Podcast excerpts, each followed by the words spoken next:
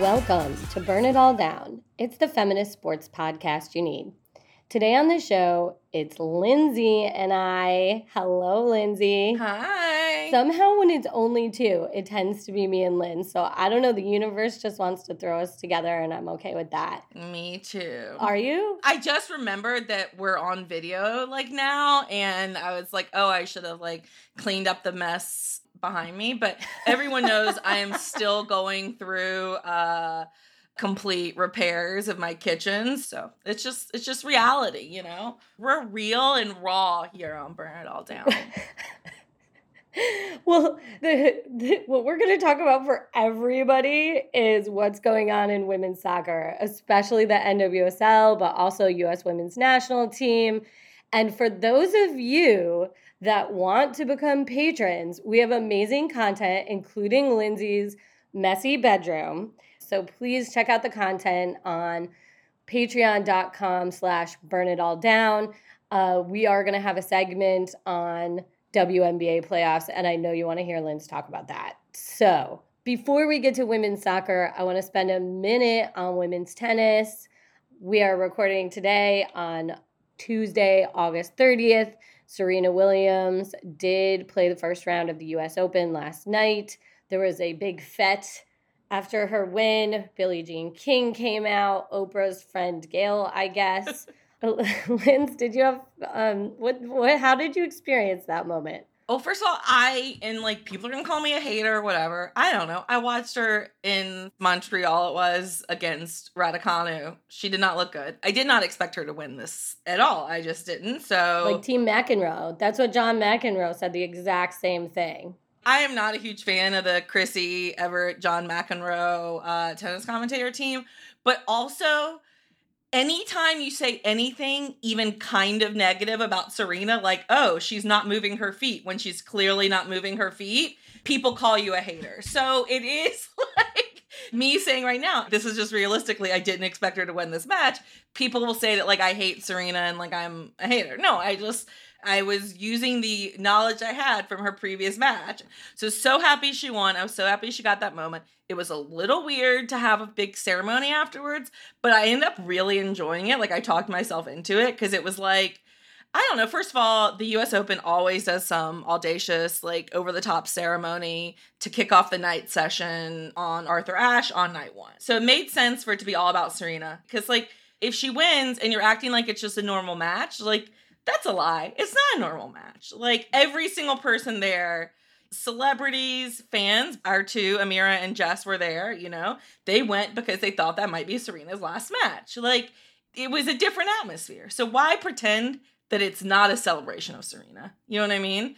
And um, I thought the, the little ceremony after her match ended up being like really fun and kind of a hot mess, but in like a really endearing way. Like I loved it. I was good with it too. And yeah, Burn It All Down was present in the form of Jessica Luther, Amira Rose Davis, and our wonderful friend of show, Frank Garidi. Oh, I didn't know Frank was there. Yeah, and so I kept I kept texting them. Of course, they were ignoring me because they were at something much more important. But um, I felt somehow connected. It was really beautiful. I love to hear McEnroe reference Althea Gibson and Arthur Ashe. And um, of course, that comes straight from Serena, remembering them and commemorating them all the time. And she's so good about contextualizing her career.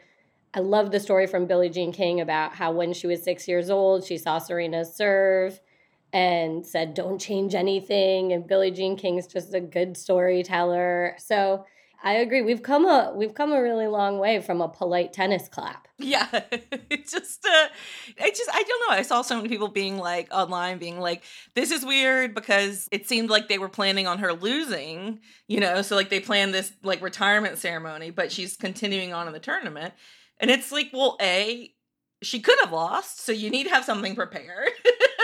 and B, like, because she won, it ended up being much more joyous. And I mean, okay, can we talk about the outfit? and the glitter and the diamonds in the hair and Olympia wearing a matching outfit except having the beads like Serena did when she first came on the scene.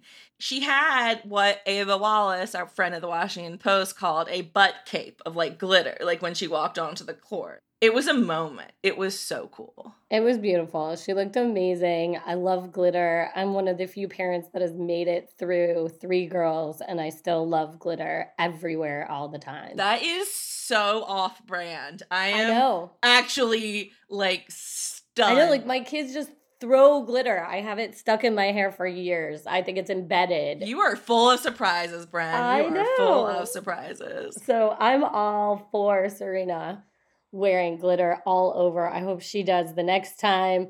I do love how she's forced John McEnroe to guess what kind of glitter she might have on her outfit in the next round, as if that's something you ever thought you would hear that man discuss. He's like, maybe she could wear a white outfit with black glitter. And I was just like, wow, she really has changed just everything about this sport.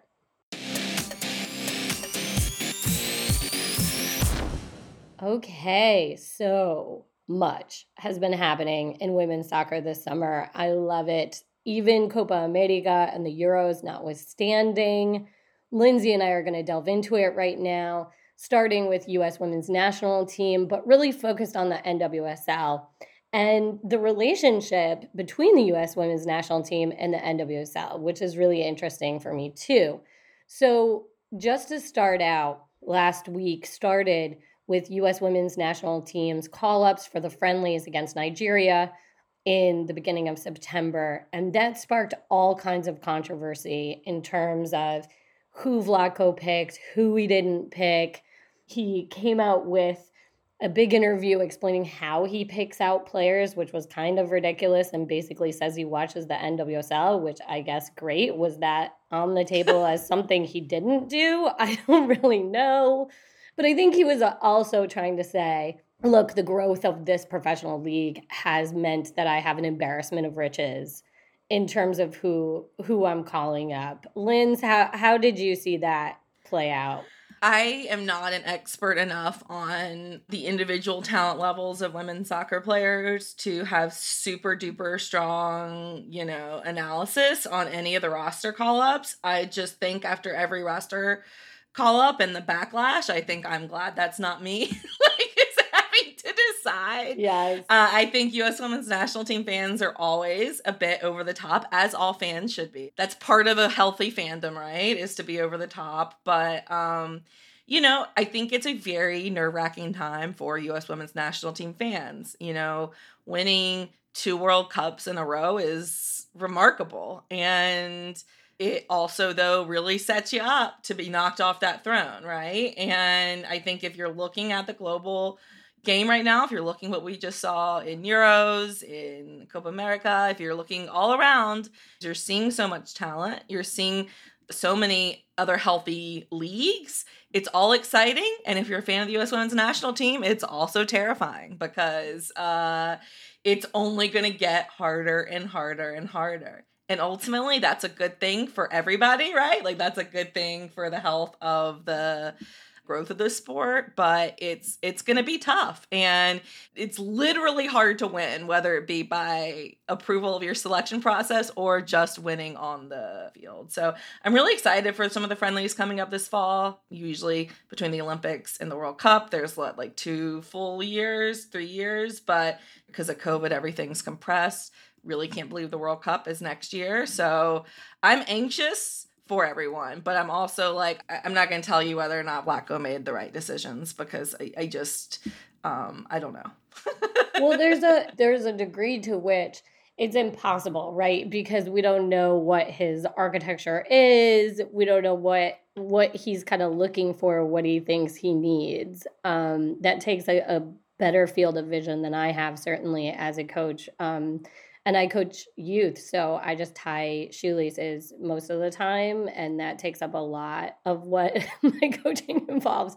So I can't imagine trying to look at the field. One of the things that's interesting to me is a critique was about Mia Fishel who is playing in the Mexican league and her not getting a call up, or maybe she should have. Mm. And I think it's interesting when he said, I'm looking at the NWSL because what we see is, you know, Macario over in League One. We see all this US talent kind of spread out now in different leagues and not just the NWSL.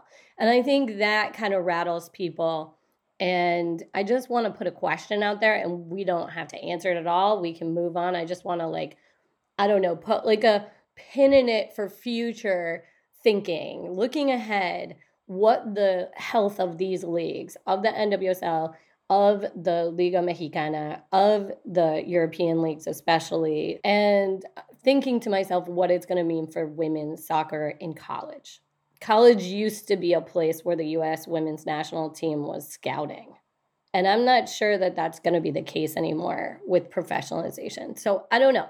I'm just really interested in how it all plays out, what Vlatko and his team is going to kind of do, and how that's going to affect um, NCAA's importance in kind of global soccer, and if we see that diminish in a way that's not necessarily sad but also healthy. I agree. I think that's it's going to be very curious to see like how things evolve and also I just want to add like one of the reasons Vlatko is under so much criticism and you know people being upset is because the legends of yesterday are not going away quietly. They're not making it easy to be left off the team, right? Um, Alex Morgan is having one of the best seasons of her career, right? Like she's not ready to let go of those spots. Megan Rapinoe, you know, she's already admitted that she's very down for a very diminished role in the U.S. Women's National Team.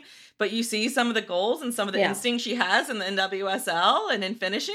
It's hard to leave her off the roster, right? Like it's not it's not easy to just turn the page when the current page is so damn good. yeah, and you know, it's interesting to hear people's critique of the way that players age, and we talk about this on the show a lot. It's so interesting how players change, um, whether it's Messi or Ronaldo with age, how they change their game, you know, and a lot of people have come out and sort of said things about speed. And I just want to remind people for the last time that the U.S. women's national team has never really been speedy. I don't know if you remember this woman named Abby Wambach or like any of them. They're really slow. You know, that's not what distinguishes some of these players. So it's not necessarily that they've lost that spark and that what made them special before. So we'll see. I mean, it'll be interesting. He has plenty of young players on that roster. So it might just be a very good balance. Okay, so news is also coming fast in this NWSL season. Reigning champions, the Washington Spirit, have had a dismal go of it thus far. They are in next to last place, just ahead of Gotham City FC. And at the top of the standings are the San Diego Wave with the Dash and KC right behind them. We're going to get to that feel good story in a moment. But before that, I want to talk about the Spirit. Just over a week ago, the Spirit fired head coach Chris Ward without much communication, one liner saying he's been relieved of his duties. And fans will remember that last year, their coach Richie Burke was fired because of player abuse. So, the very brief communication from the front office that Ward had just an incident with a player was um not enough. Lindsay, can you tell us what we've learned since that announcement?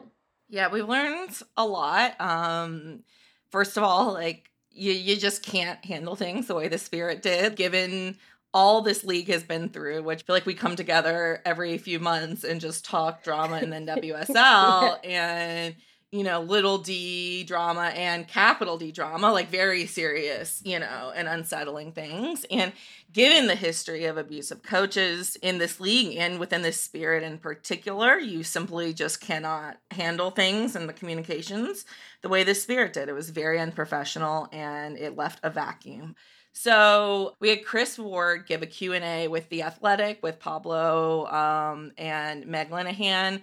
He said that that he did raise his voice for the first time all year at a player. They were working on, you know, how to control the game in various circumstances. And he said, I ended up getting upset and yelling at her to get off the field because one of the players was having a hard time grasping what he was talking about. And he said it was probably the first time all year that I've ever raised my voice to any of the players. Um, when asked if he would characterize the way he addressed the player as inappropriate, he said, If I had to do it again, I would do it differently. I kind of used volume instead of pulling a player aside. And from that standpoint, you know, I would do it differently. But he also was very stressed, you know, there wasn't any name calling, belittling, or anything like that. It wasn't over the top from a language standpoint.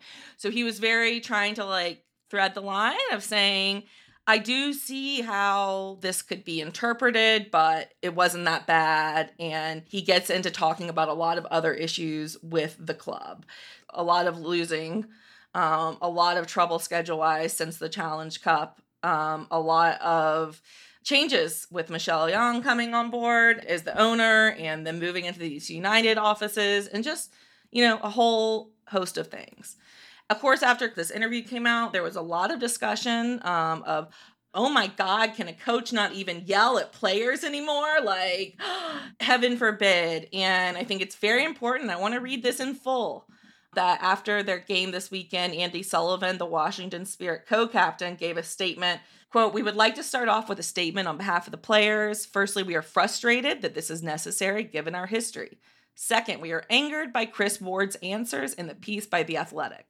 We know the idiom that there are two sides to every story, but that is simply not the case in this scenario.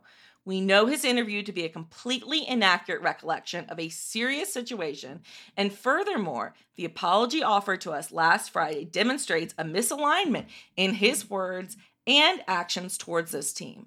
The players fully support the decision of the club to relieve him of his duties as head coach, and we have every intention of cooperating in a proper course of action as it relates to circumstances like this one.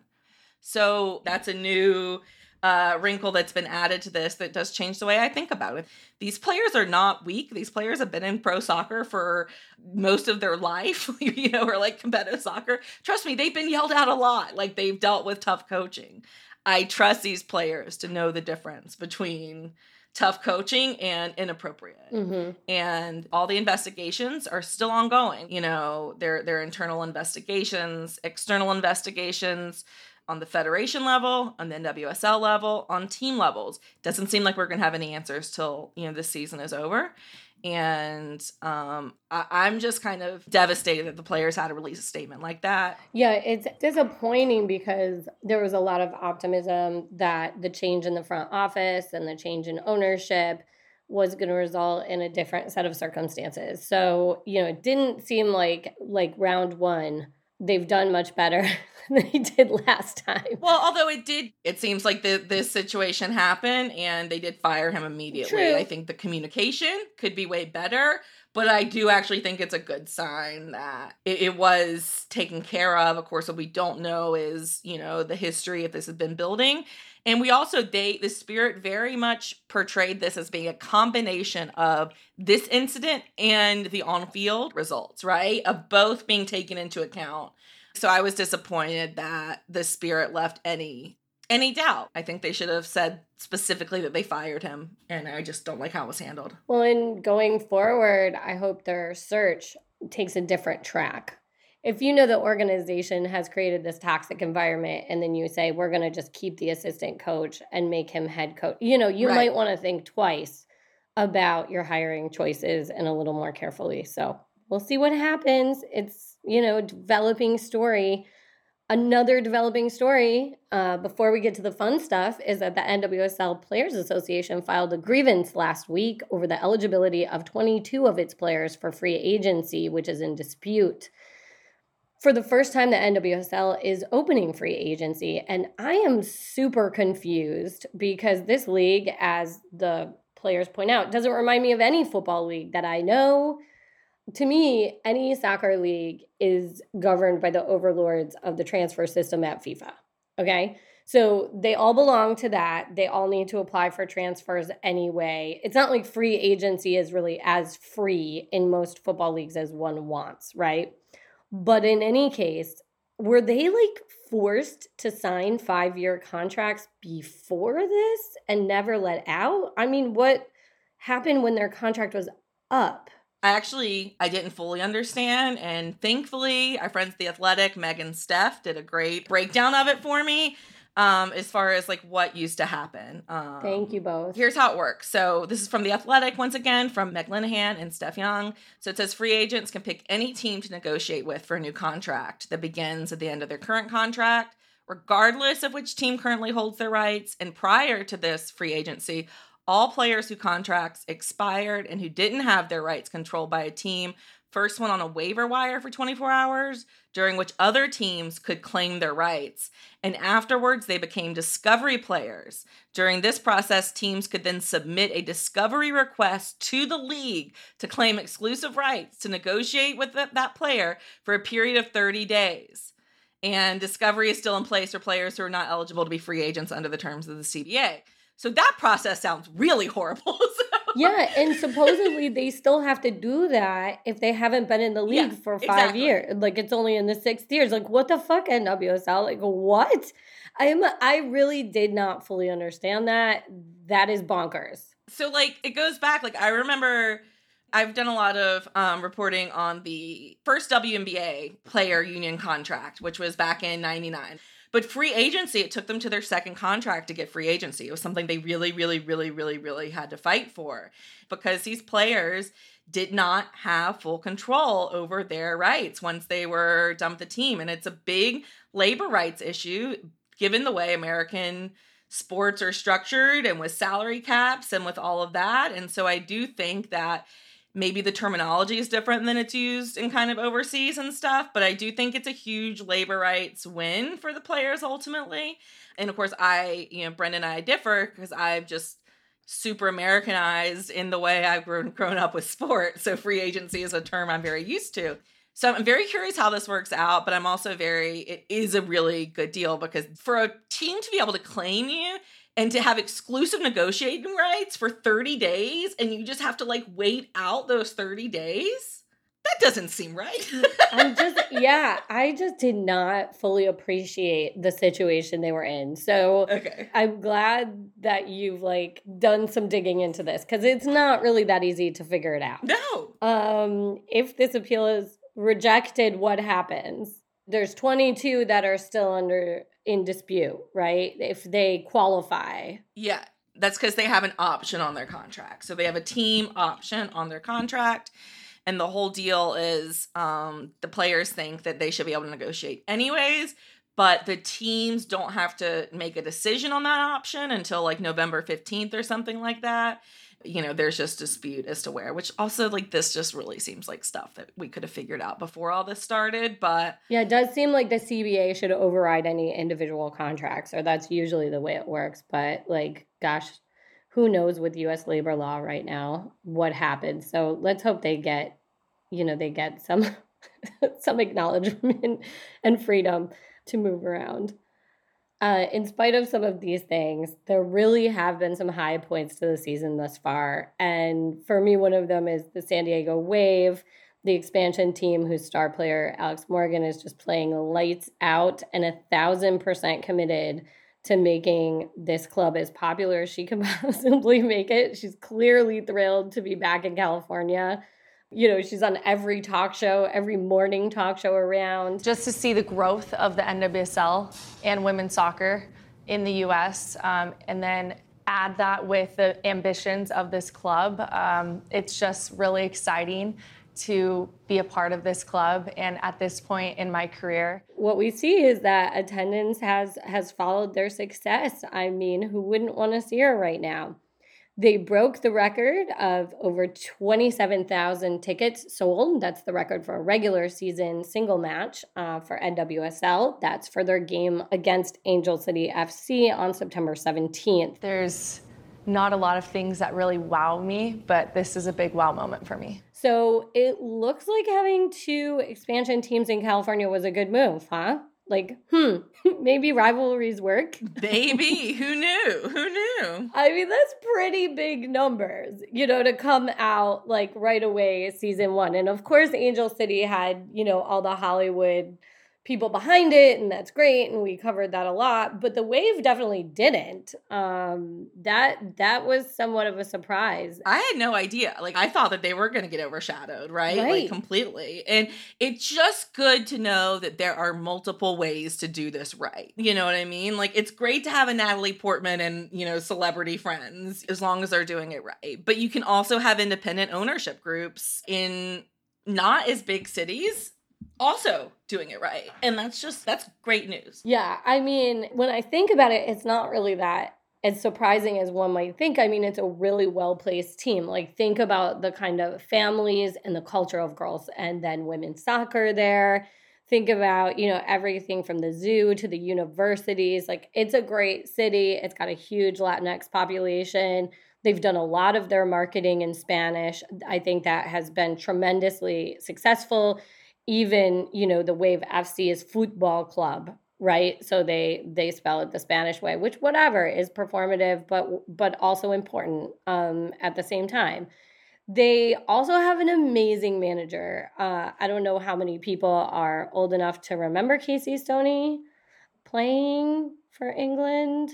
She was captain of the english national women's team. She is one of the like founding players, defender of that generation that has made the Lionesses the team that you saw this year at the Euros. And she is so great and charismatic. And I'm really excited to see her.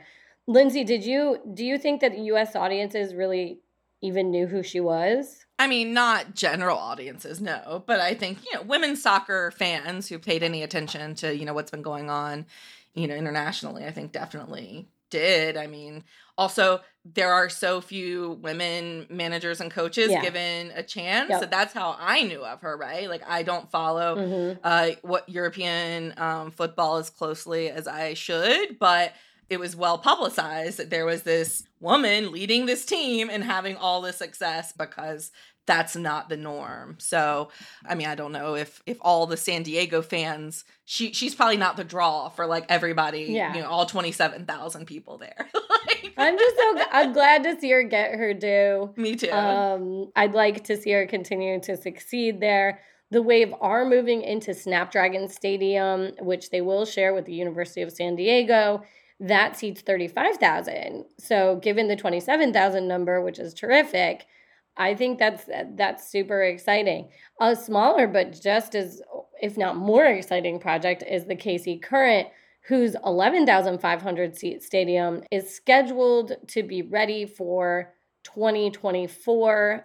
Um, it is also being constructed and designed under the guise of women engineers or a majority of women women engineers, and so it might be. And flamethrowers can check on us.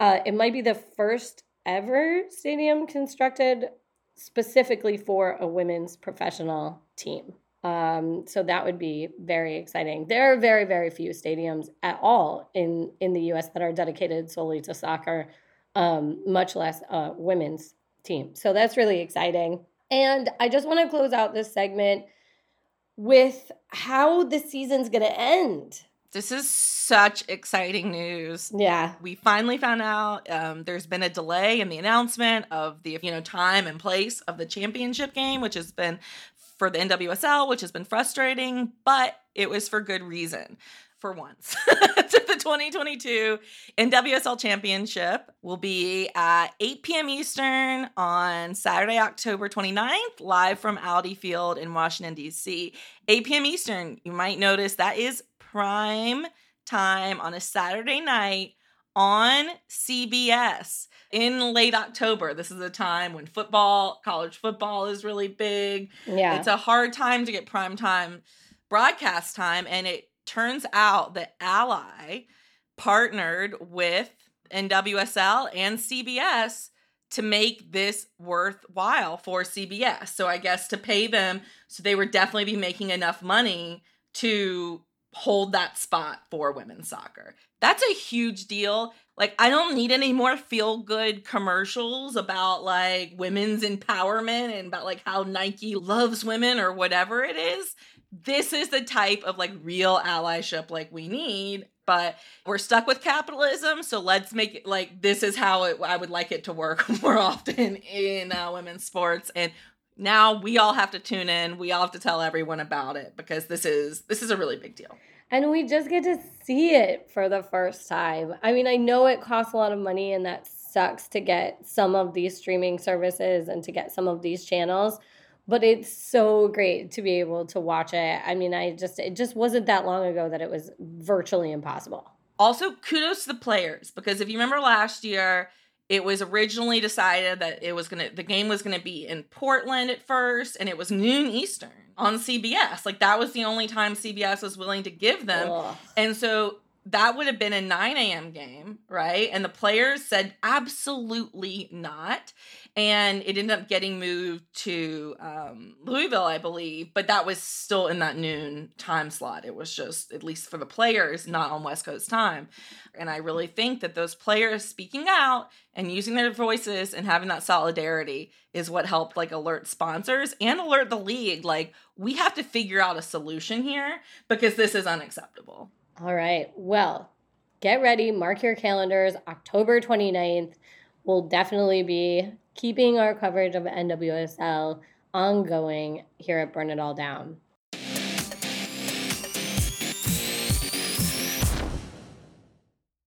Every deep playoff run starts with building an amazing team. Doing the same for your business doesn't take a room full of scouts.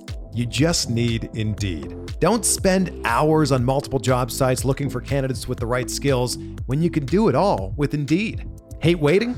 Indeed's US data shows over 80% of Indeed employers find quality candidates whose resumes on Indeed matches their job description the moment they sponsor a job. Something I love about Indeed is that it makes hiring all in one place so easy because with virtual interviews, Indeed saves you time. You can message, schedule, and interview top talent all in one place. Indeed knows that when you're growing your business, you have to make every dollar count. That's why when you sponsor a job, you only pay for quality applications from resumes in our database matching your job description. Visit Indeed.com slash BlueWire to start hiring today. Just go to Indeed.com slash BlueWire. That's Indeed.com slash BlueWire. Terms and conditions apply. Cost per application pricing not available for everyone. Need to hire? You need Indeed.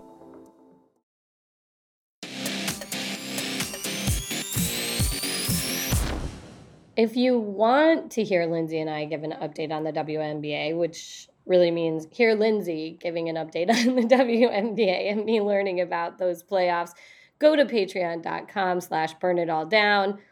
It's a great segment. This week on Burn It All Down's interview, I spoke with Ana Jurka, Telemundo Deportes Emmy nominated sports and entertainment host, who will be one of the commentators for the network's World Cup coverage, about her journey from Honduras to Orlando to Qatar. I would like to say, oh my gosh, I remember when I was dreaming about hosting, be the main host of the World Cup, but I would be lying because that never occurred to me that it was even possible, you know? Check it out now in your podcast feed.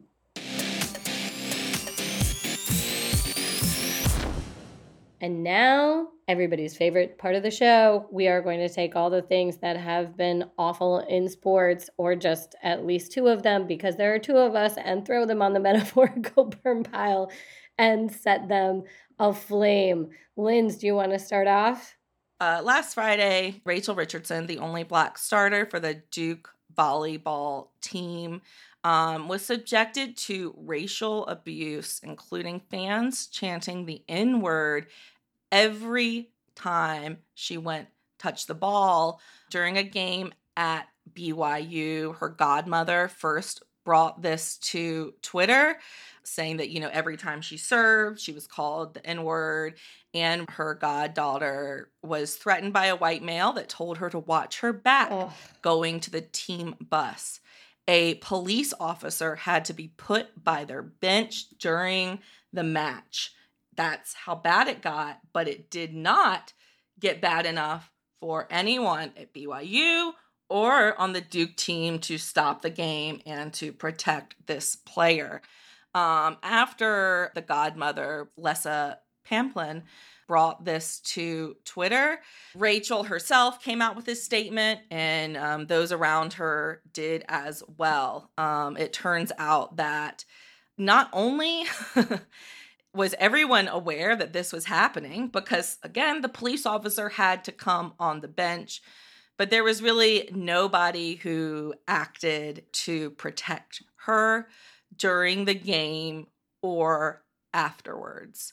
The BYU coaching staff did absolutely nothing.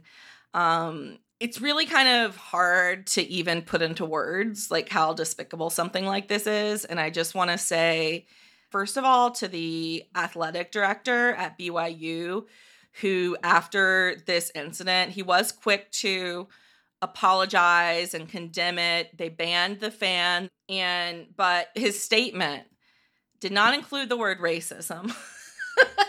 and he totally took the if you only knew the person behind the skin color, you know, that that's what we have to do. We just have to get to know one another and love one another. Which that's not the problem. The problem is blatant racism. These are not random acts and they're especially not random acts when they're allowed to happen throughout the entirety of the game, even if it's just one person subjecting the abuse. The fact that this was not stopped in any way by the, those around him, by the administrators, all the BYU games are, are filmed. I mean, somebody has to step in and protect the player. And it cannot be on her and on her black teammates to tell people how to respond to this and to take a step up. So banning this one fan is not nearly good enough. Um, these are systemic issues. BYU just a few weeks ago said that they weren't using the diversity, equity, and inclusion training that the rest of the world used, that they needed to find their own way that was gospel led.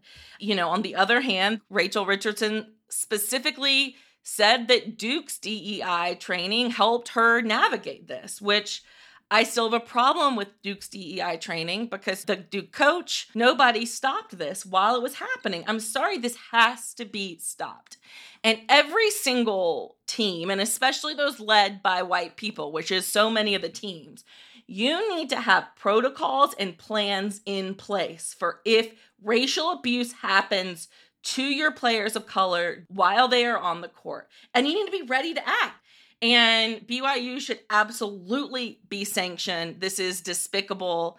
And we don't time in this burn to get into BYU's entire history of this, you know, racial abuse, but it's just it's just absolutely devastating. I'll finish by reading though what Rachel said. I do want to highlight her words. She said, "Although the heckling eventually took a mental toll on me, I refuse to allow it to stop me from doing what I love to do, play volleyball.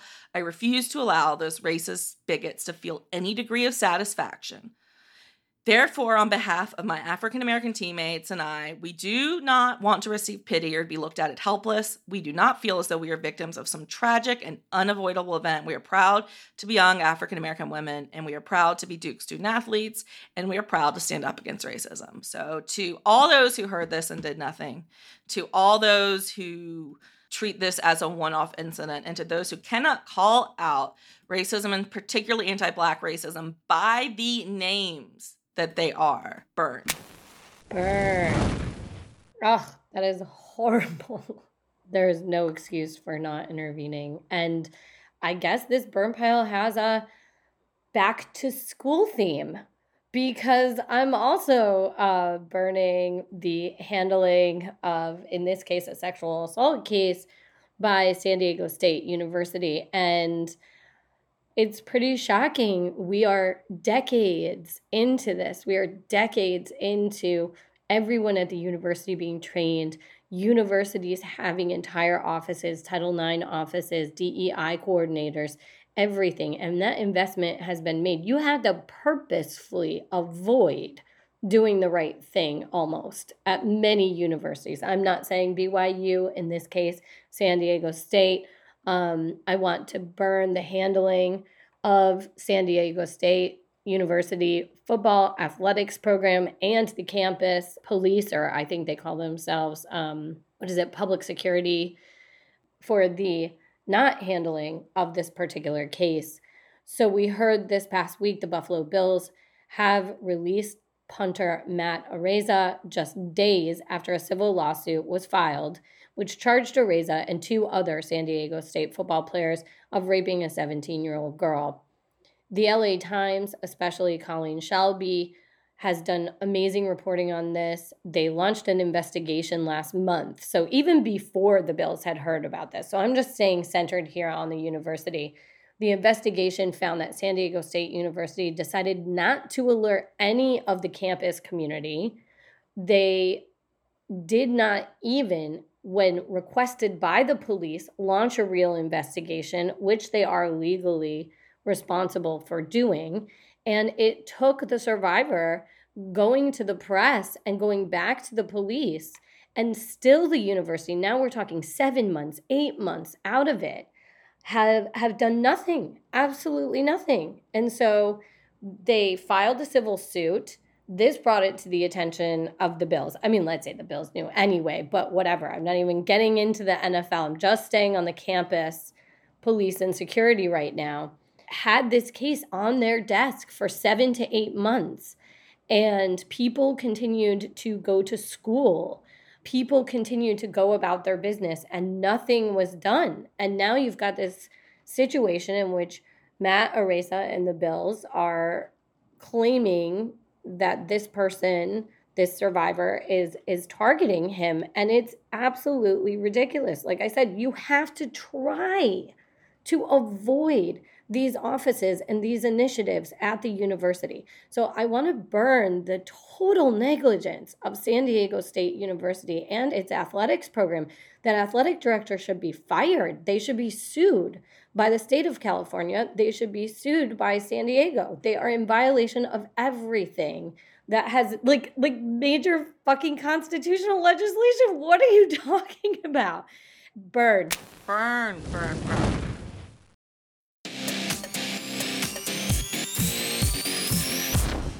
Okay, after all that burn worthy material, there's two of us, and I still feel like it's just on fire. Let's celebrate some of the wonderful things that have happened this week in sports and some of the wonderful people trying to change um, the terrible structures that be.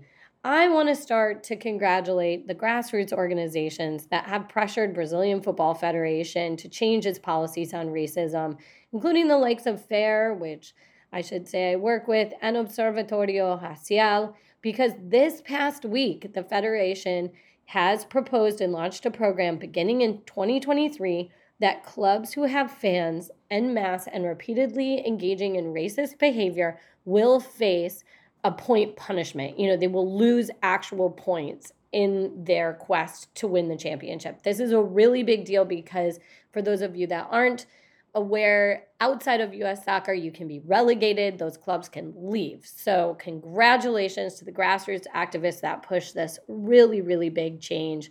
It's awesome. Lindsay. Shout out to Carol Hutchins, who retired this week after 38 years as the head coach of Michigan softball. She leaves as the winningest coach in school history, which is amazing because Michigan got a lot of sports.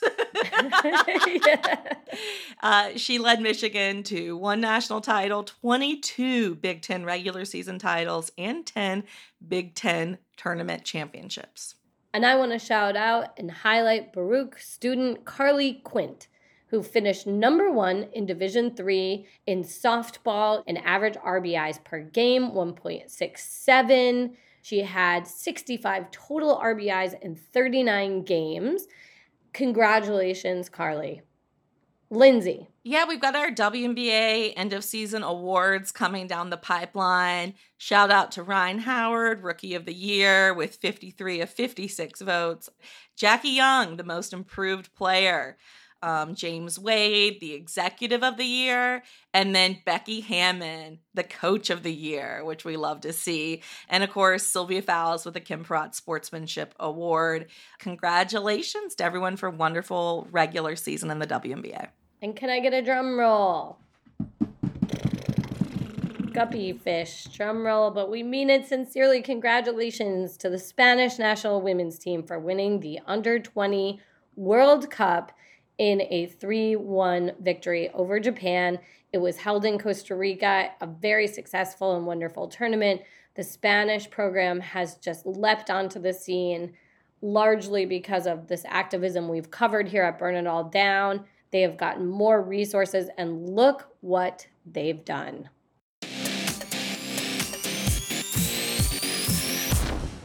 And in dark times, we like to celebrate what's good in our world. As I'm looking at the document, Lindsay, per usual, like me, has left it blank. Lindsay,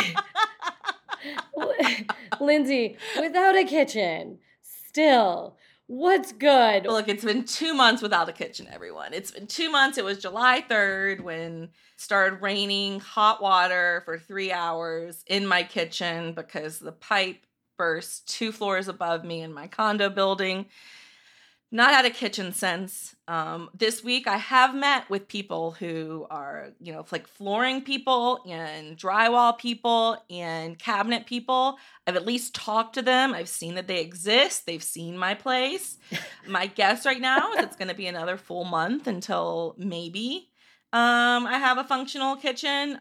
I really miss my kitchen sink most of all. Nothing glamorous. It's not even the floor that I miss. It's not the giant hole being filled in my kitchen wall. It's just a sink. I just really miss my kitchen sink. But anyways, um, good stuff. Let's see. Uh, I'm loving the WNBA playoffs, loving the US Open. This is one of my favorite sports times of the year. Um, I over the weekend, Mo and I went with my aunt to what is like a doggy water park um, Oh. in Kannapolis, North Carolina. And Mo, who does not swim, still had the time of his life. So that was a blast. So what's good is progress on the front of my kitchen. So I'm gonna celebrate it. Fair. That's a really good attitude.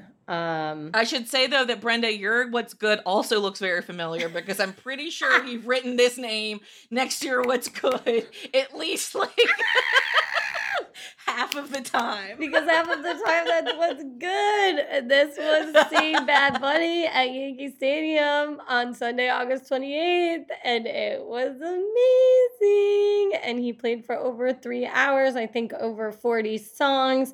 And it was not just him, uh, it was the crowd. You know, to see him with the Boricua people, you know, out there singing every lyric and it was super disorganized, you know, like in like Bronx public security fashion. It was ridiculous mess, but people were so tranquilo. People were so chill. They were awesome.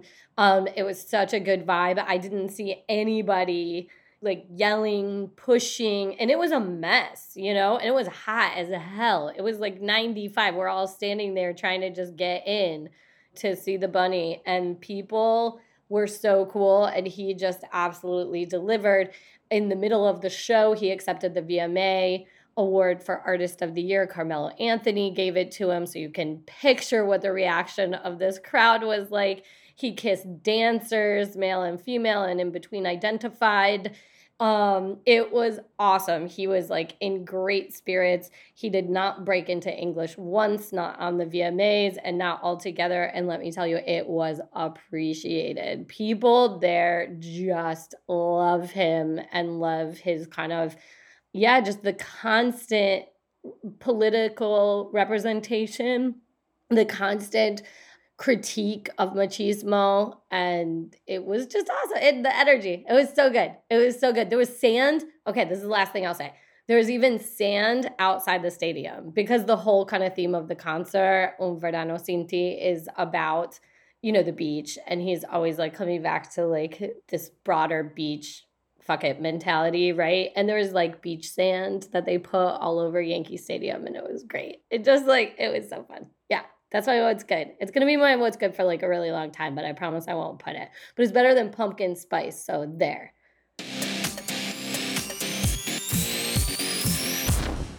What we're watching this week, we've already covered it. Check out the US Open, WNBA playoffs, um, ongoing NWSL. Games. I mean, it's it's it's a really great time for sports, as Lynn said. And aren't you going to the U.S. Open, Bren? Today, that's really good. Yay! That's what's No, good. It's still, still, if I could go back and see Bad Bunny again, I just would. I love Naomi Osaka, but that was insane. It's hard for me to bounce back and join normal levels Okay, of real life, right, but. I'm gonna love it. I don't know if seeing Naomi Osaka on Arthur Ashe is a normal level of real life. I'm thrilled. I'm thrilled. I'm just, you know, I'm, Okay. I'm coming down. So, okay, that's all for Burn It All Down. This episode was produced by Tressa Versteg. Shelby Weldon is our web and social media wizard. Burn It All Down is part of the Blue Wire Podcast Network. Follow Burn It All Down on Facebook, Twitter, and Instagram. Listen, subscribe, and rate the show on Apple Podcasts, Stitcher, Spotify, Google Play, and TuneIn. For show links and transcripts, check out our website, burnitalldownpod.com. You'll also find a link to our merch at our bonfire store. If you want to become a sustaining donor to our show, again, visit patreon.com slash burnitalldown. And once again, you can listen to Lindsay's amazing WNBA playoff rundown. I'm Brenda Elsey on behalf of Lindsay and my co-hosts. Keep burning on and not out. Thank you, thank you, thank you. Have a great week.